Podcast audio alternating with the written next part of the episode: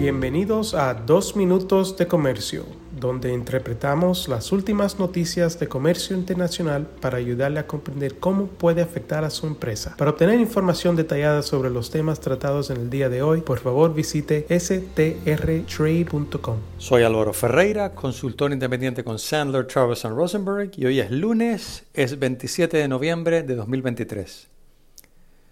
Casi la mitad de los demócratas en la Cámara de Representantes tienen afinidad por el comercio y están presionando al presidente Biden para que adopte algunas medidas de calado. La coalición conocida como New Dems o Nuevos Demócratas está formada por unos 100 miembros de la Cámara que se consideran centristas.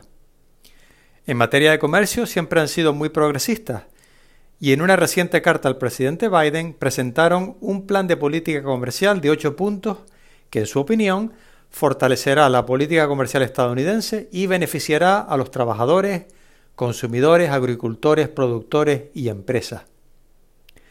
Específicamente, la carta pide a la administración del presidente Biden que aproveche esfuerzos en curso para contrarrestar las amenazas y los abusos competitivos presentados por China, establecer un enfoque comercial duradero y sostenible, regresar a los acuerdos comerciales bilaterales y o regionales recíprocos, fortalecer el marco económico del Indo-Pacífico, construir una relación comercial más sólida con Taiwán, reducir las barreras al comercio que aumentan los costos para los estadounidenses y que perjudican a las empresas estadounidenses, promover la economía digital de Estados Unidos y liderar negociaciones sobre acuerdos relacionados con el comercio digital, y por último, apoyar las exportaciones agrícolas, reduciendo tanto las barreras arancelarias como las no arancelarias. La presidenta del Grupo de Trabajo Comercial de los New Dems, Lizzie Fletcher, de Texas, y los vicepresidentes Don Bayer, de Virginia, y Jimmy Panera, de California, indicaron que desde su fundación hace 20 años, los New Dems han demostrado su importancia en todas las iniciativas comerciales de relevancia. Señalaron que están dispuestos a trabajar con la Administración y con sus colegas en el Congreso para ejecutar una agenda comercial sólida y proactiva, y pidieron al presidente Biden que considere sus prioridades políticas y que mantenga informado al Congreso sobre la evolución de dichas prioridades mientras trabaja para revitalizar el liderazgo comercial de los Estados Unidos.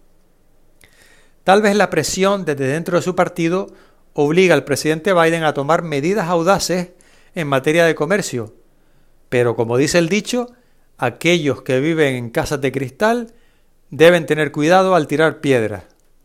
El Congreso necesita actuar sobre el sistema generalizado de preferencias, el proyecto de ley sobre aranceles misceláneos, el programa AGOA y el programa Hope Help para Haití donde también tienen el control de la política comercial.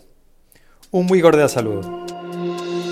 Con profesionales en nueve oficinas, Sandler Travis Rosenberg es la firma de abogados más grande del mundo dedicada a asuntos legales de comercio internacional, aduanas y exportación. Este podcast es exclusivamente para fines informativos y no constituye un servicio legal. La contratación de un abogado es una decisión importante que no debe estar basada solamente en publicidad. Pídanos que le enviemos información gratuita por escrito sobre nuestras cualificaciones y experiencia. Envíenos un correo a strespanol.strtrade.com.